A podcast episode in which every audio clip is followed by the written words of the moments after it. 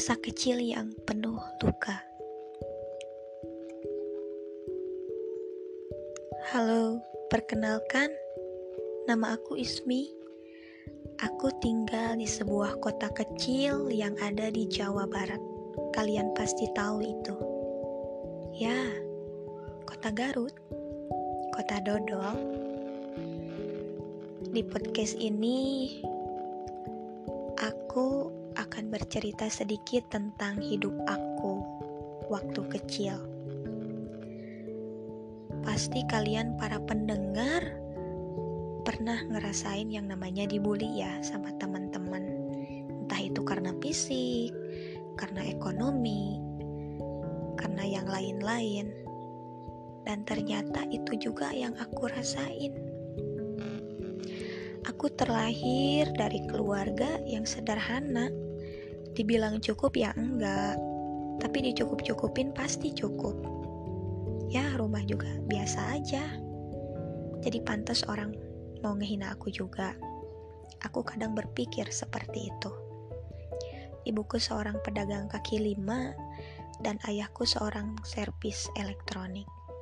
Setiap pagi aku gak pernah ketemu mama. Dari waktu aku SD sampai sekarang aku udah nikah, aku gak pernah ketemu mama pagi-pagi. Kita anak-anaknya bisa ketemu mama tuh siang hari nyampe malam. Karena subuh beliau sudah berangkat ke pasar untuk berjualan.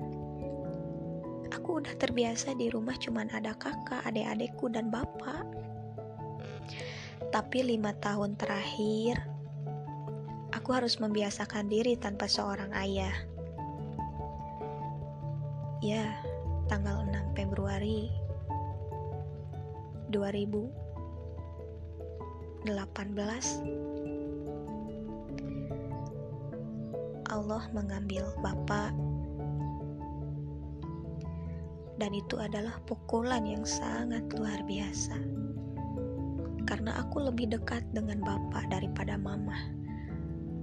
Apa pun ceritaku, baik itu cerita kecil, bahkan sampai cerita terpenting sekalipun, aku cerita ke bapak. Bapak adalah sosok yang luar biasa bagi aku.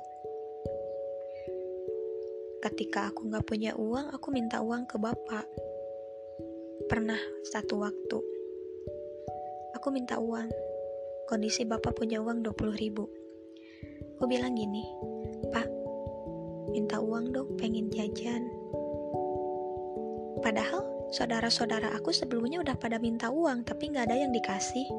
Tapi pas aku minta, aku dikasih. Terus bapak bilang gini, ada tuh di bawah bantal, uangnya cuma 20 ribu, kembalian ya. Aku ambil uangnya, aku jajanin dan aku kembaliin kembaliannya ke bapak. Aku sekolah pun diantar jemput sama bapak. Pokoknya nanti ada segmen di mana aku akan bercerita tentang bapak. Dan untuk podcast pertama kali ini, aku mau cerita tentang masa kecil aku yang banyak dibully orang. Hai pendengar, aku gak punya temen loh waktu SD sampai SMA. Bahkan aku cuma terhitung punya teman satu dua itu pun entah mereka jujur berteman dengan aku atau enggak? Entah mengapa aku banyak dibenci orang. Tapi kebanyakan orang yang membenci itu adalah wanita.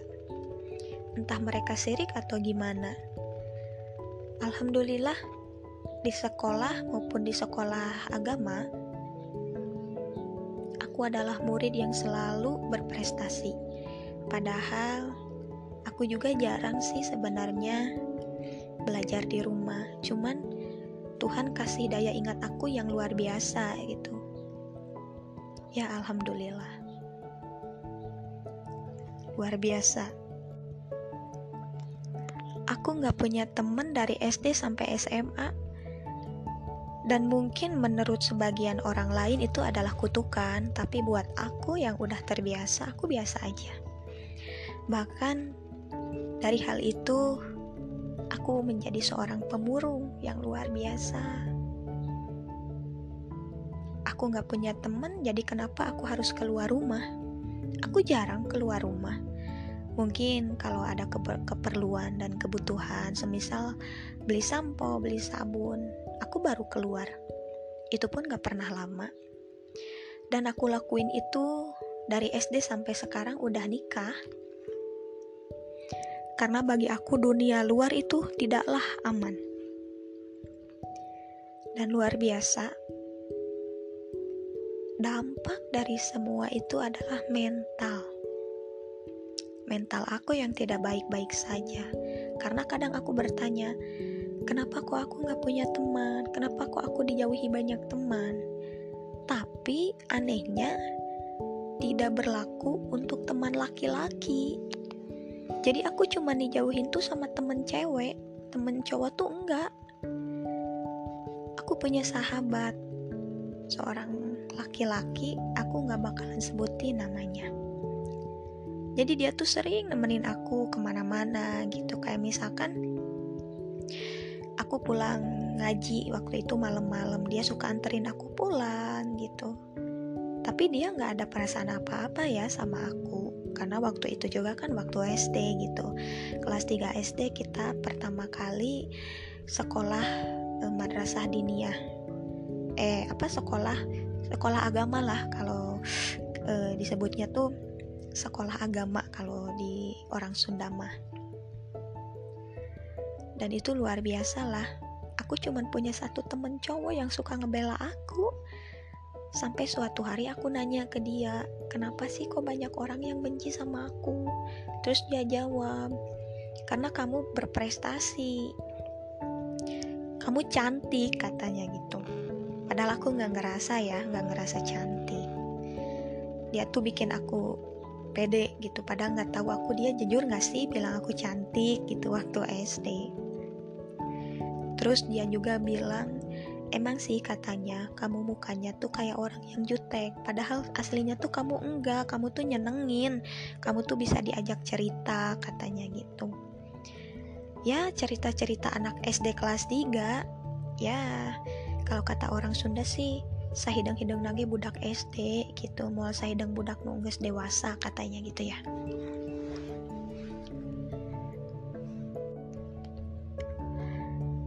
dan pernah loh satu waktu aku pulang sekolah SD teman-teman aku pada main.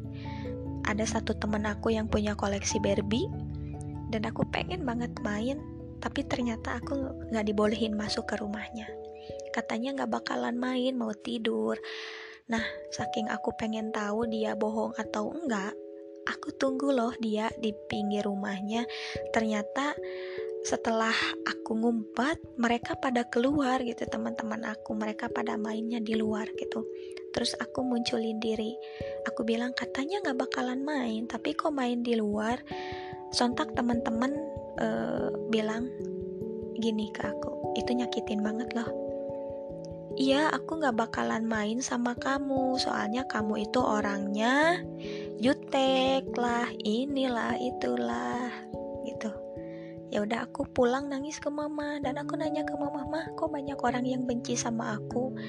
Dan mama selalu support aku dong. Mama bilang, karena kamu beda dari yang lain, kata mama seperti itu. Dan itu kata-kata mama yang selalu memotivasi aku ketika aku ngerasa bahwa aku tuh jatuh aku ada di titik terendah dalam hidup aku. Oh, ternyata Tuhan uji aku karena aku istimewa, aku beda dari yang lain. Terus karena Tuhan tuh sangat sayang sama aku sehingga aku ada di posisi ini. Ya, namanya aku. Aku jarang cerita. Aku jarang cerita.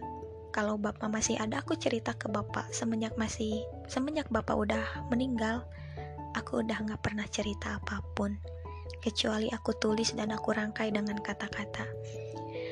Dan sekarang aku ketemu dengan aplikasi ini. Semoga aplikasi ini menjadi tempat aku bercerita, walaupun mungkin gak akan sesempurna orang-orang yang sudah lebih dulu menggunakan aplikasi ini.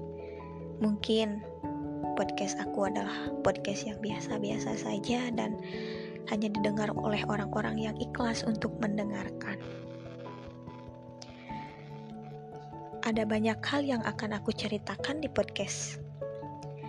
Untuk ke depannya, kalau untuk saat ini mungkin cukup sekian. Nanti akan aku sambung di episode-episode sebelumnya, eh selanjutnya. Tuh kan, ya namanya podcast pertama pastilah eh, nggak uh, sesempurna yang sudah mahir. Mohon maaf ya untuk yang mendengarkan aku Mungkin mereka sudah jago dan aku masih belajar. Jadi tolong dengarkan cerita aku karena aku akan, hanya akan bercerita tentang kehidupan aku saja dan yang pernah alami. Sekian podcast aku hari ini. Mohon maaf apabila ada salah-salah kata. Terima kasih sudah mendengarkan dan semoga setia selalu mendengarkan podcast aku. Bye.